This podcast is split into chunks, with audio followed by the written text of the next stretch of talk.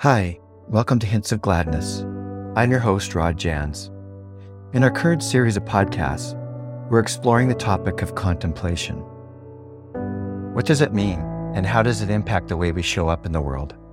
I'm hoping that these conversations will be a contemplative experience, so I invite you to join us, engage, and be open as we discuss my guests' spiritual journeys and their contemplative experiences.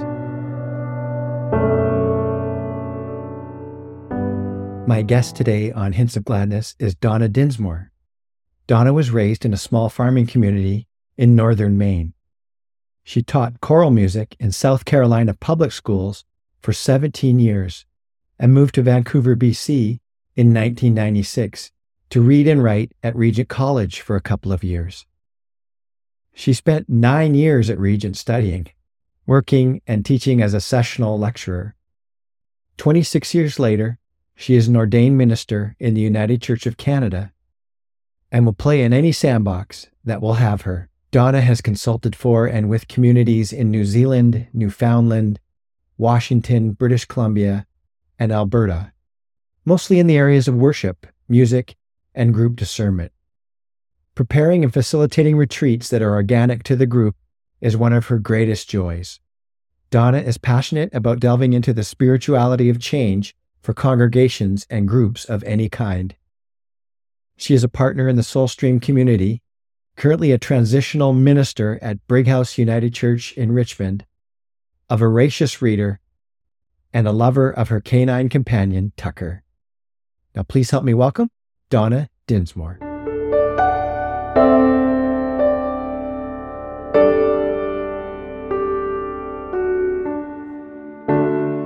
Hi, everyone. Thanks for joining us today. We're doing another contemplative-oriented podcast.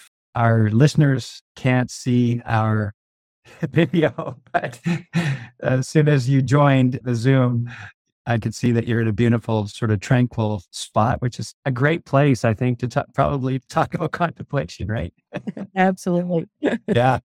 And with this, the, I was going to say the summer we've been having, the October we've been having here on the, on the West Coast of Canada. It looks like you're, you're enjoying summertime out there. It is glorious on Galliano Island today. Absolutely glorious.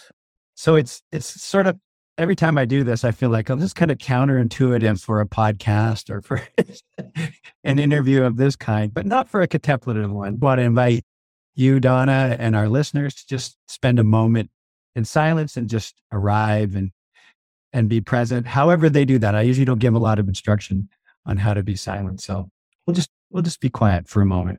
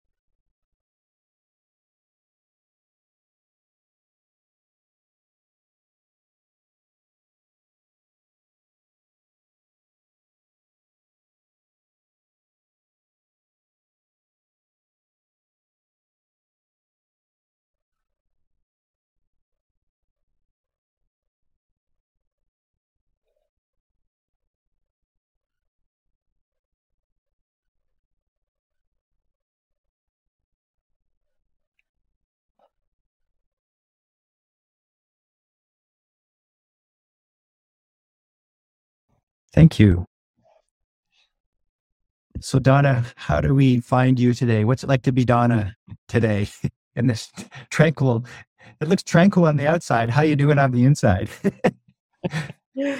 Oh, well, on the inside, I would say considering everything, I am deeply well, but it isn't a constant, uh, consistent, deeply well. Mm-hmm. There's a lot. My my spiritual and emotional energy tanks are are pretty depleted. I had I had three major deaths in the last ten months, and and so I'm I'm really quite depleted. But it's good I know that. Yeah. Well, when I don't have energy, I just don't have energy. It's it's got to be okay. Well, yeah, that's that's deeply well, crazy kind of way. You're able to go with it. You're able to just, when you don't have the energy, just say that's that's where I'm at, and you're just gonna, and you just go with it. Yeah, I I ha it's like I have to. Uh-huh. I'm, I'm that I'm that depleted. Okay. I can't I can't play the game. Um, yeah. So yeah, it's and you know it doesn't take a lot of rest to bring me back to where I can keep going. Mm-hmm. Yeah, awareness is the key, it seems to me, is, is if I can if I can just be aware and then be kind to myself instead of mm-hmm. pushing myself, which is, is which I, I what I normally do. That's a great, I think that's a great way to just live life anyways, isn't it? Mm-hmm. Whether, you know, just to be aware of what's going on and be kind to yourself, and things things come up, and emotions and feelings and all that sort of stuff that are beyond your control, and you're not to blame. And this is my learning edge this week as well. It's just to, just to accept who I am and what's going on. You know? Mm-hmm. Yeah. Well, I, I really appreciate you joining me today. I know um, someone has asked, someone sort of cheekily asked me, are you just going to go through all of your Soulstream friends and for these interviews? And I kind of thought, yeah, why not? They're, they're, they're a part of my contemplative community, very special contemplative community, very profound and deep and experienced people in, in contemplation and living this type of lifestyle, whatever that is. Yeah. But just as a beginning point, I've been asking everyone what their spiritual influences when they were younger. So I want to ask you that question. And just to put a time frame on it, it's like from birth till early twenties, if you want to say anything about that period, what, because that's, that's where things seem to, that, that's just the time period that I want to focus on. So, yeah. Okay, sure. Well, I, I was raised in a very, very seriously Christian family. And the Bible was the sole rule of not just faith and practice, but life. Loved church. And when I was a young, a young teenager, I started praying the Psalms. I have no idea why. No one told me to do it. The Psalms were not important in our worship life, but there was something in me that needed the reality of the Psalms. And so if you could go back and see my Bible from when I was a teenager, the Psalms are just marked up, because boy, we marked up our Bibles, you know. Yeah. Yeah. And, uh, and I, I, I discovered that I'd, Oh, I was memorizing. I didn't know it. It's just, it's just, I wasn't just reading the Psalms. I was praying them. And, and that those poets were speaking the reality of their hearts. And that's what I needed. So when I look back on it, yes, church, yes, youth group. This was back in the sixties and seventies, Vietnam War. We were always praying for the boys in Vietnam. I was raised in northern Maine, right on the New Brunswick border. So church was a huge influence. But in terms of my contemplative bent, it was the Psalms that really grabbed me at first. Mm-hmm. That's really cool. And Donna, a, a pattern's beginning to happen in these interviews, you know, with people that I'm talking to about contemplation.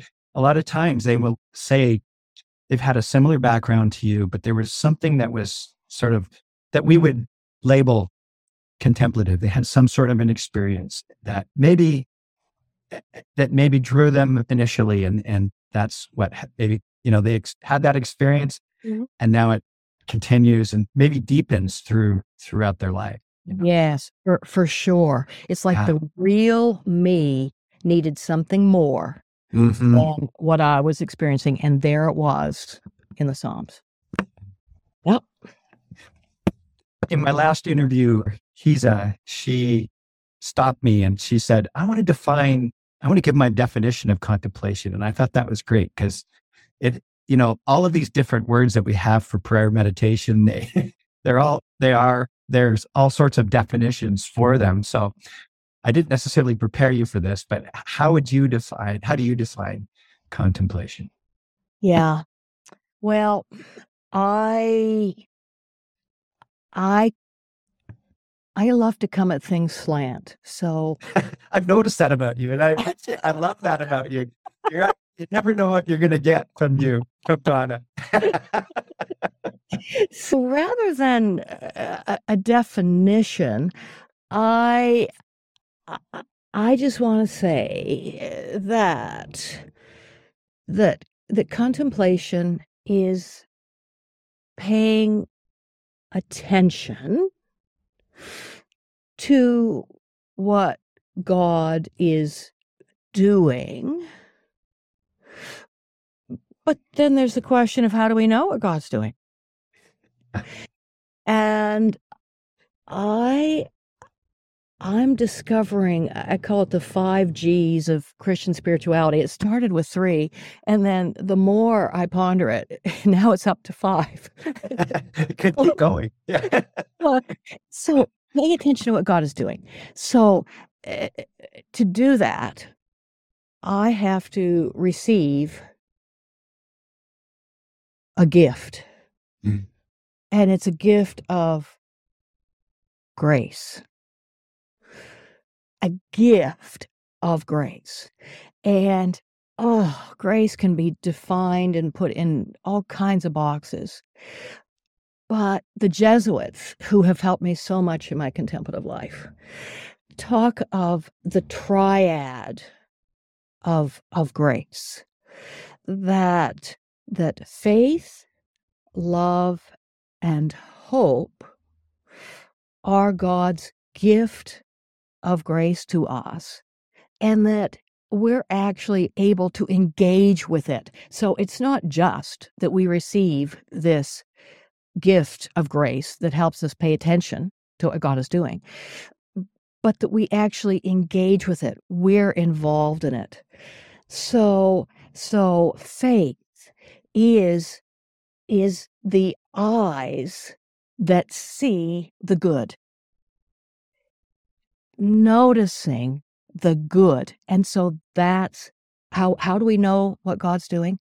Be on the lookout for the good.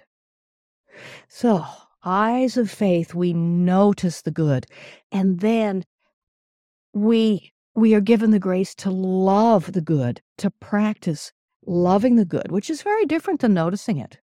You can notice it and not love it. But boy, loving the good really gets you involved. And then hope is actually trust in the goodness of God. It is stronger than fear and shame and death.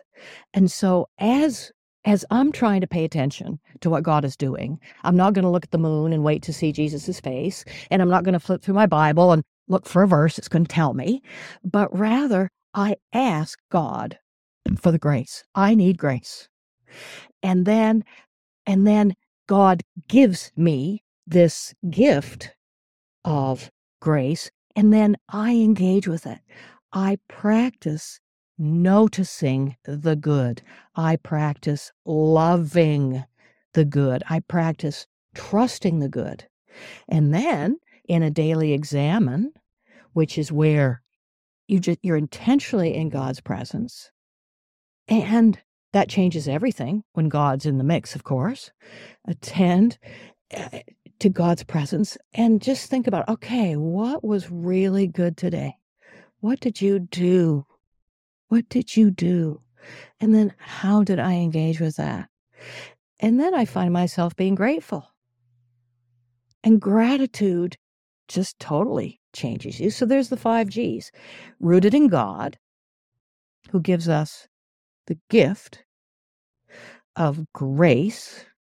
And as we engage with that gift of faith, hope, and love, we notice goodness. Love goodness, we trust goodness, and we are grateful for it. And wow, that's deep stuff, and it's good. Love it.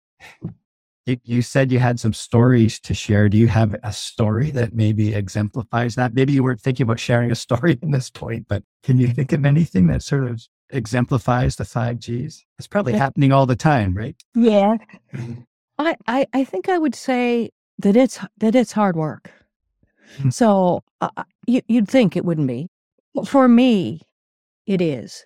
I think I've got some things working against me. I'm a musician. And and I'm not I'm I'm a I'm a music educator and a choral director. So, you know, you're always noticing the wrong notes so you can fix them in a rehearsal, the wrong rhythms. So I so easily notice what's wrong instead of focusing on what's good. And I'm a transitional minister. So I work with churches who can't deal with their stuff by themselves. And so I come and I peek under the carpets to see what they've shoved under there. And I open the back closets to see what's been shoved in there and, and that kind of thing. And it's tough to focus on the good. That, that so I just want to say it it's hard work for me. And it's not it's not Pollyanna, oh, everything's goodness and light. It's not that. It's keeping focused on what God is doing, and it's not Pollyanna, because so often as I am looking for goodness, I find it in suffering. Mm, yeah. I find it in people's pain, because God, that's where God shows up that we so often don't, we really don't believe he does. You know, like if we're suffering, we've done something wrong. Yeah, exactly. How can we fix it? Help me fix it, God. Exactly. Yeah. Exactly.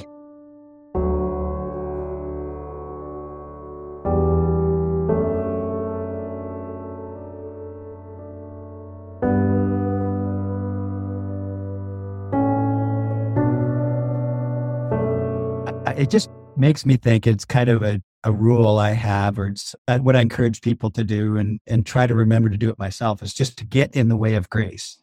And um, that, that can, that, that can take many forms, you know, but I just feel like that's our, that's maybe our role in relationship with God, is just to do what we can to occasionally and intentionally get in the way of grace, whatever works for us, you know. So. Ah, Rod, I love that.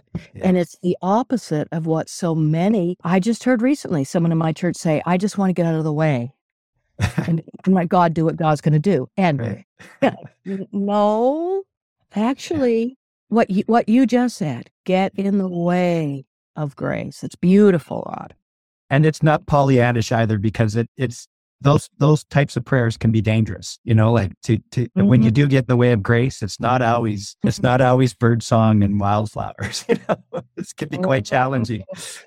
Exactly. Because following, it's one thing to follow the Jesus way, but to follow the Jesus way, the Jesus way with Jesus, the way, hey, we're headed, we're headed for suffering. So you you, meant, you mentioned when you were younger that, you know, you somehow were drawn to the Psalms. That's almost kind of an example of what we're talking about here. Mm-hmm. You know, is, was there anything else in your life that drew you to contemplation or the way that you're living right now? Mostly an awareness of what was lacking, I, I have to say. I can relate to that, yeah. Yeah. yeah. There's, there's got to be more than this. Mm-hmm. This, this isn't enough. This is, and, and I, I would like to, let me segue as we were talking about grace with, mm-hmm. with the story of, hey, I had the privilege of, of being with Eugene Peterson at Regent College. I was going to ask you when you brought up the Psalms, and I knew you were at Regent College, so I wondered if he had a, an impact on you or you, you connected with him. Yeah. Yes. So I didn't know who he was when I came to Regent. My my religious tribe is so conservative that Eugene would have been considered too left, you know, if you can imagine such a thing. So so I wanted, you know, when I think about contemplative authors, Eugene was first of all a contemplative person in my life. He incarnated uh, a life that is not rushed. Could say that Eugene refused to be too busy, but it wasn't that he refused to be too busy. He just, it's like he couldn't be, or he wouldn't be too busy. And he gave a lot of space to people. And he gave a lot of space to me, more than, than I was comfortable with ever. I was always uncomfortable when I sat down and talked with him. So here's an example of why.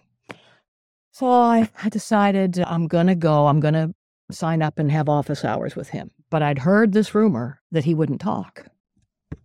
And it's like, I don't want to go in there and hear myself talk. I want to hear him talk. So I have to figure out, you know, I'm not going to talk too much. Okay? I'm not going to. So in I go. And I was with I was with my dear friend, Lindy Lewis, whose husband was a faculty member at Regent. So she knew him on a different level. And so we go in, and uh, he's sitting in his rocking chair, and he welcomed us. And then he never, he did not say a word. It was just as I feared. So out of my mouth came, is grace really stronger than sin? I, I don't know where that came from. That was not what I intended. Yeah. And he said, uh, there's this long silence, always a long silence. And he said, yes. And I said, that's it. I said, but, I said, but Eugene, really? Grace is really stronger than sin? Yes. But, but Eugene, how, how can that be? Grace is really, really, really stronger than sin? Yes. And so uh, I had to say more. And so I said, well, then how come, and he knew my background, how come we sang about grace, but I never, I never heard it preached about really, that it made any sense to me.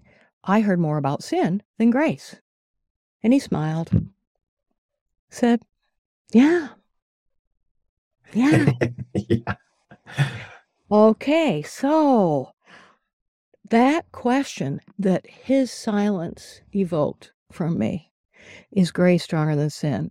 That has served me so well, because I'd say every single church I have worked in, whether it's United Church, whether it's Mennonite, whether it's Baptist, we, people there struggle with the bigness of sin. And haven't, I, I don't think we've really, and I, I, I can, I can forget the answer to that question. Grace is stronger than sin. So there, I learned that from somebody who, his silence evoked that truth out of me. That's what Soulstream does for me. Mm-hmm. Soulstream is, is my intentional contemplative community, and every single time I go on retreat with the Soulstream group, They they listen me into life. It's the only way I know to put it. Oh, that's neat. The first retreat I ever went to, I was debating whether I was going to take a, a church with the Newhawk people in Bellacoola. So I would have been living on the reserve in a manse and way out in the back beyond. And uh, I didn't tell anybody. That's what I was trying to figure out. And people would come and intentionally sit with me at lunch, and they would ask me a question, and out would come stuff. I love that about contemplative people. Yeah.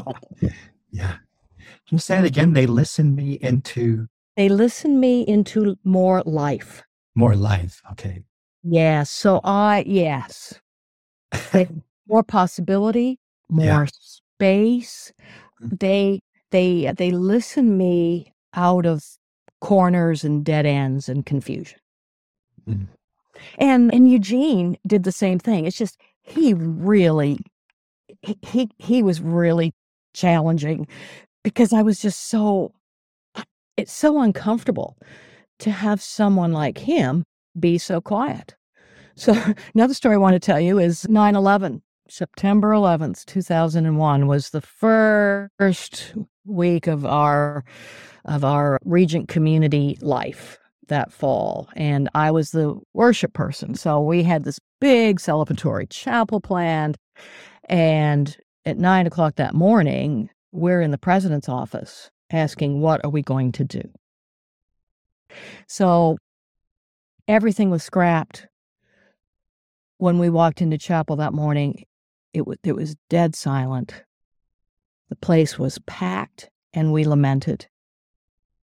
It wasn't, it wasn't any longer, lament wasn't any longer in a, in a classroom. We did it. It was just amazing. And that was the easy part. But the weeks after, so Regent's an international community, a third Canadian, a third American, a non-North American.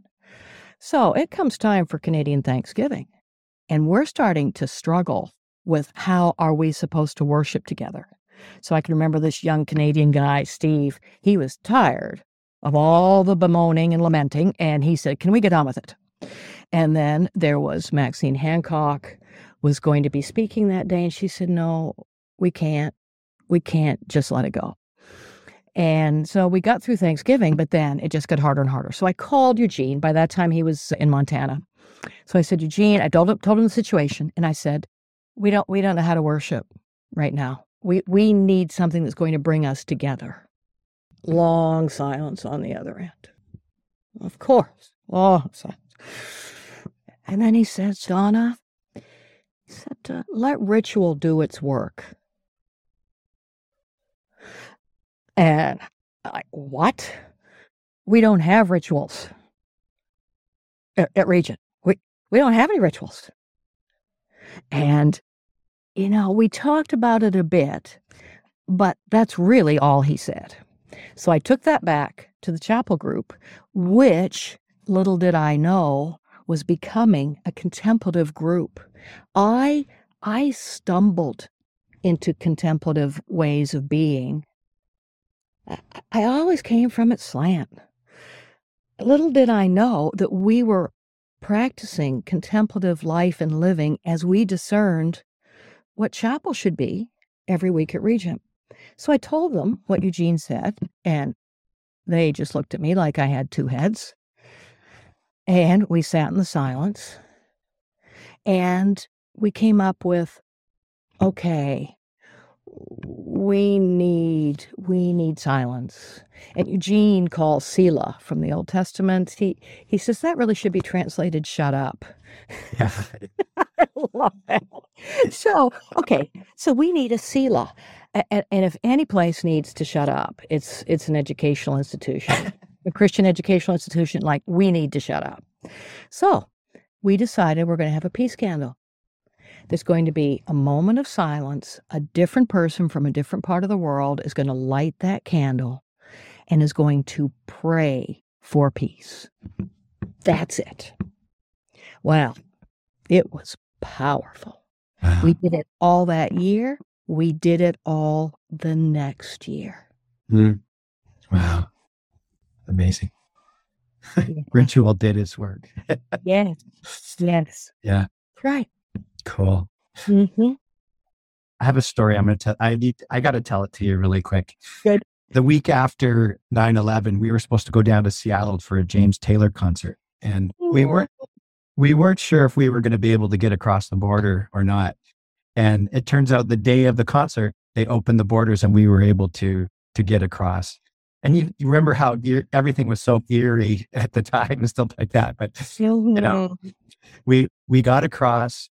And when he sang, I've seen fire and I've seen rain, that, that oh. the, uh, it was just palpably silent, and you could tell like something had happened in the room. And he, after a few seconds, he goes, well, that song sure took on new meaning, didn't it? You know? Yeah. Like, yeah. Yeah. It was one of those, just one of those moments where kind of something that a regular song that he sings every, every concert just took on new meaning and, and depth to it. Yeah. Yes. Oh. Yeah. Yeah. Oh.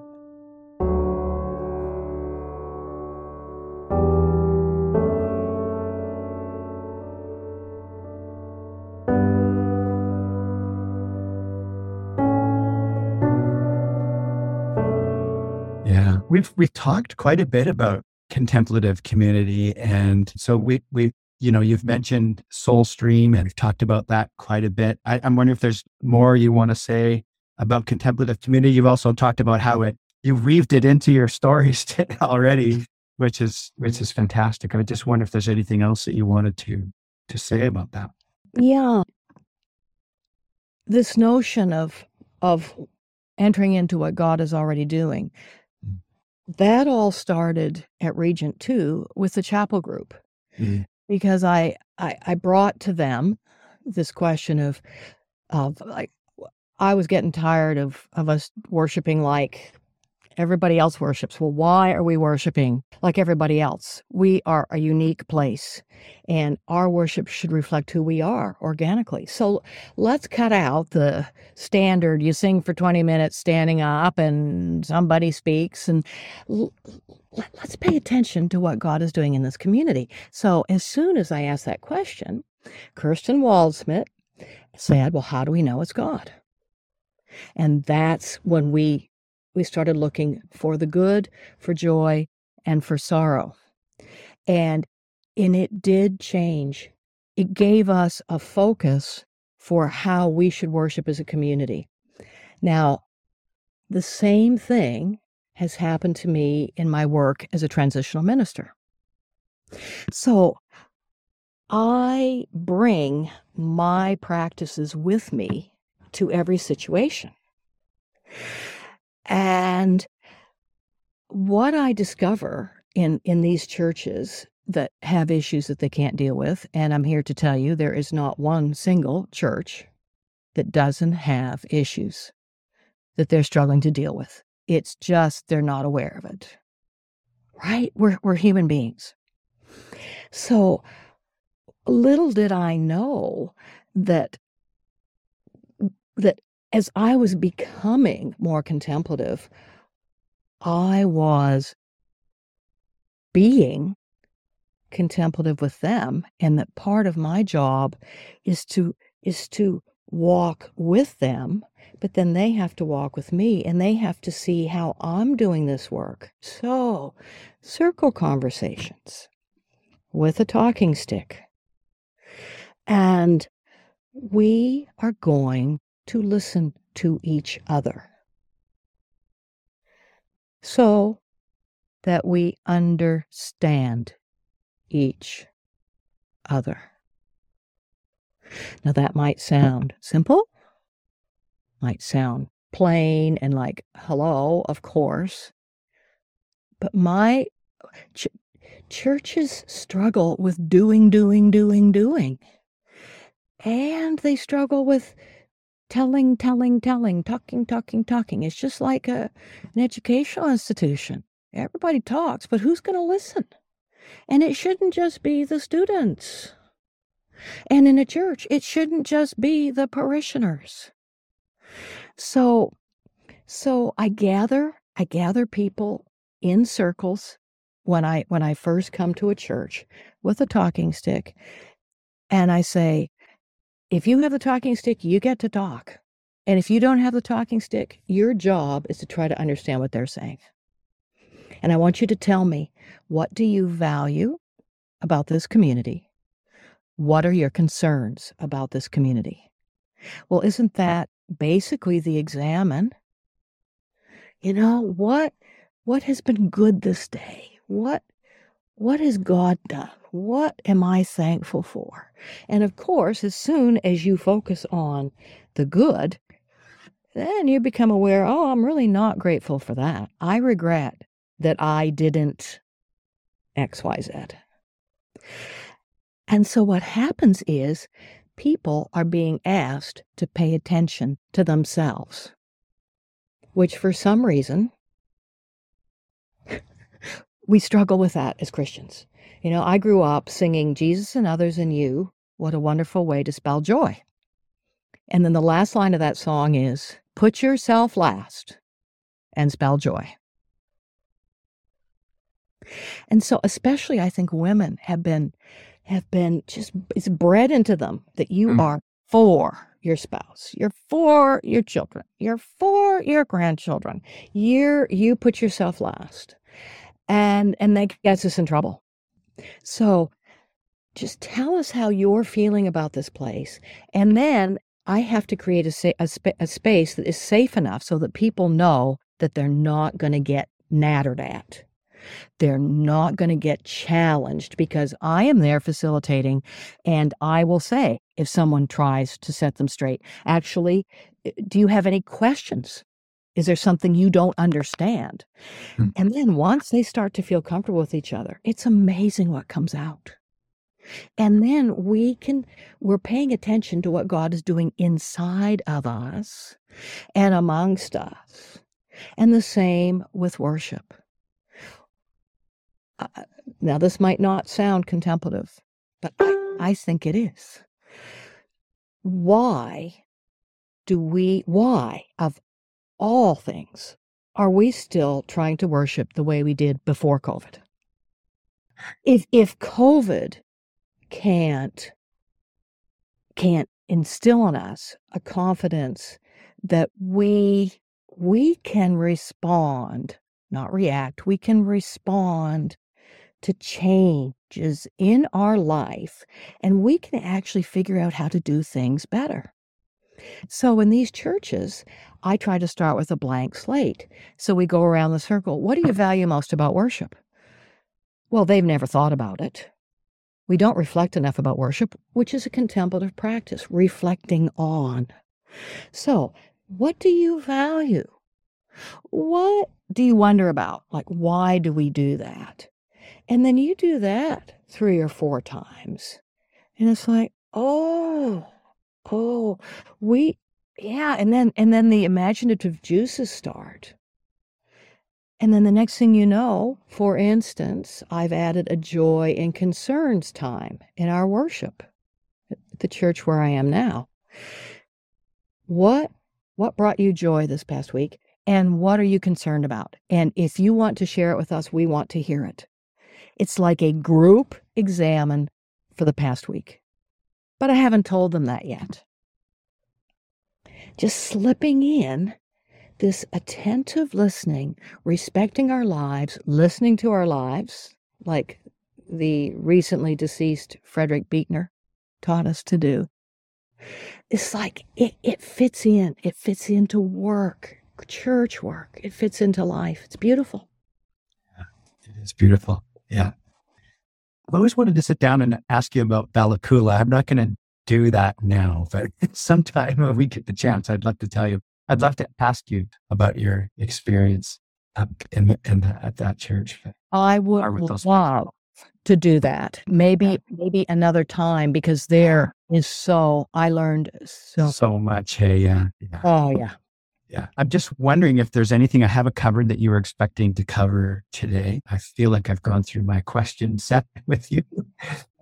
Yeah. Oh, it's good. Thank you for the space where I can come at things slant. I love that freedom. Thank you. That's w- totally what I was expecting. Thank you for doing that.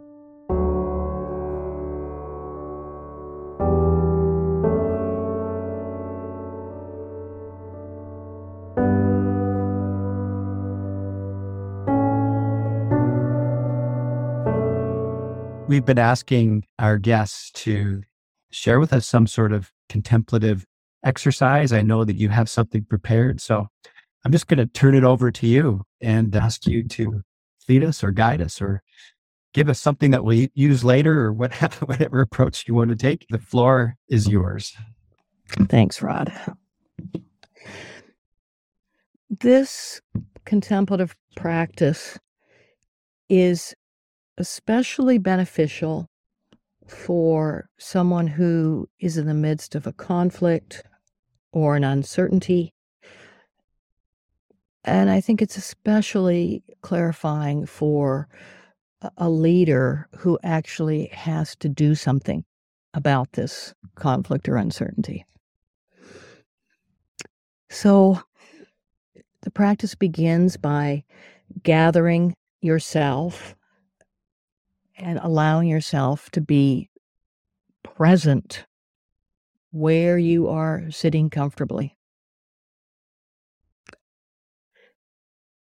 And to imagine that you are facing the people who are part of this situation, and you're facing them in a room of your choosing. It's all your imagination. Who is there? Where they're sitting? Their body language, their facial expressions. They are sitting in this room. You have called them there. And then you stand up in front of them and you pour out your heart to them. You tell them why you are here with them, what you desired to bring, what you desired to do, who you desired to be amongst them, the the dreams and the passions you had for them, what you've been up to with them. Just pour out your heart. And then stop talking. Just be quiet. And then what what what happens?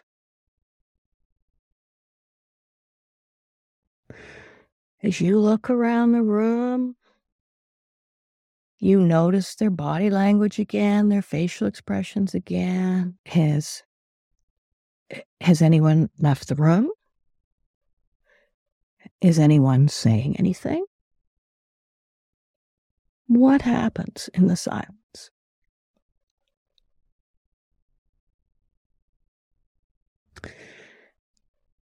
And then imagine that Jesus appears at the door. Now, if the door is closed, you have to imagine, did, did he knock? Did he open it up just a little bit and peek in? Did he open it up and really walk in boldly? But Jesus appears at the door. What happens next?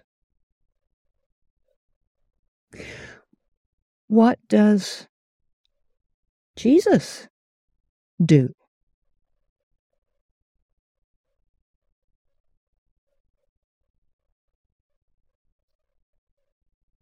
Does he walk in the room, or does he walk around? Does he go and stand in one particular place?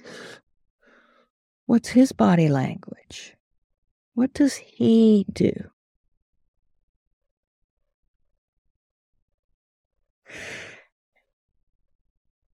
And then, how do you and others respond to what Jesus does? And just let it unfold as it will.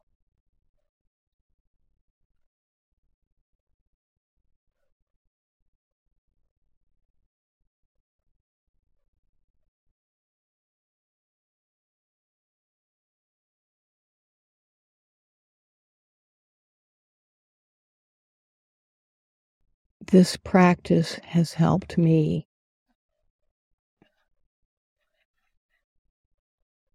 set boundaries. It's helped me leave a painful situation.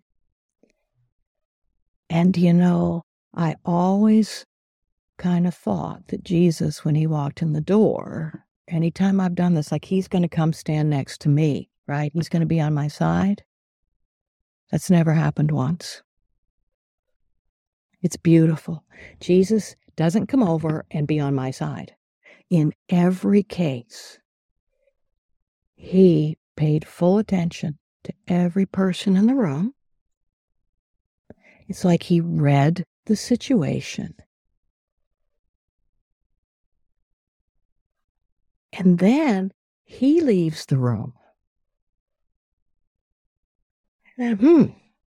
So then I have the choice of, am I going to stay there? Am I going to go with him? And then what is he, if I do go with him out the door, where, where is he going to take me? And it's just quite powerful and beautiful. So I hope, I hope you can remember the stages of that, those of you that are listening, because there may come a time when, when you really need to have Jesus's strong guidance in helping you with the situation. And in my case, he's never opened his mouth once. He's always guided me in silence. Yeah.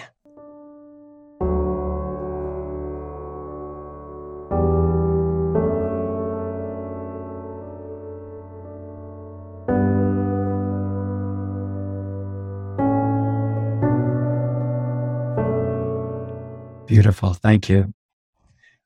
I just want to add a couple things. As I'll, I'll transcribe that so people can go into the show notes and, and, and ask themselves and read those questions and journal with them if they want to. Yeah, yeah. And a couple of things that you mentioned, that's what I, like the first part, it, I have to go back and do it again. I just went, that went really fast. But the, the, the second part was the same thing. It, it, it, when you said that, yeah, Jesus didn't say anything. and, and I imagined him going like I didn't I didn't purposefully imagine. I just let it flow. And he went to someone that I know is that I had had invited into the room is hurting. He went to that person first. Yeah. And I didn't say anything. There was he never said anything. And, and, and funnily enough, too, I wondered if he come. What's going to happen? Is he going to come and stand up next to me, or what's going to? You know, we're going to give speeches together.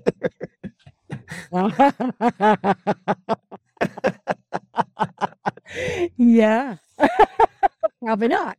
Probably not. No. No. But I, I've done exercises similar to that, and when you mentioned that, I thought, yeah, Jesus. I never really. Jesus never says anything when when I do the prayer of imagination with Jesus in the picture. Yeah, yeah. I'm I'm not saying it doesn't happen, but that's right. That's right. Right. Right. Yeah. So you know how sometimes you'll read. I'll, I'll just do this really quickly because I know we're at the end.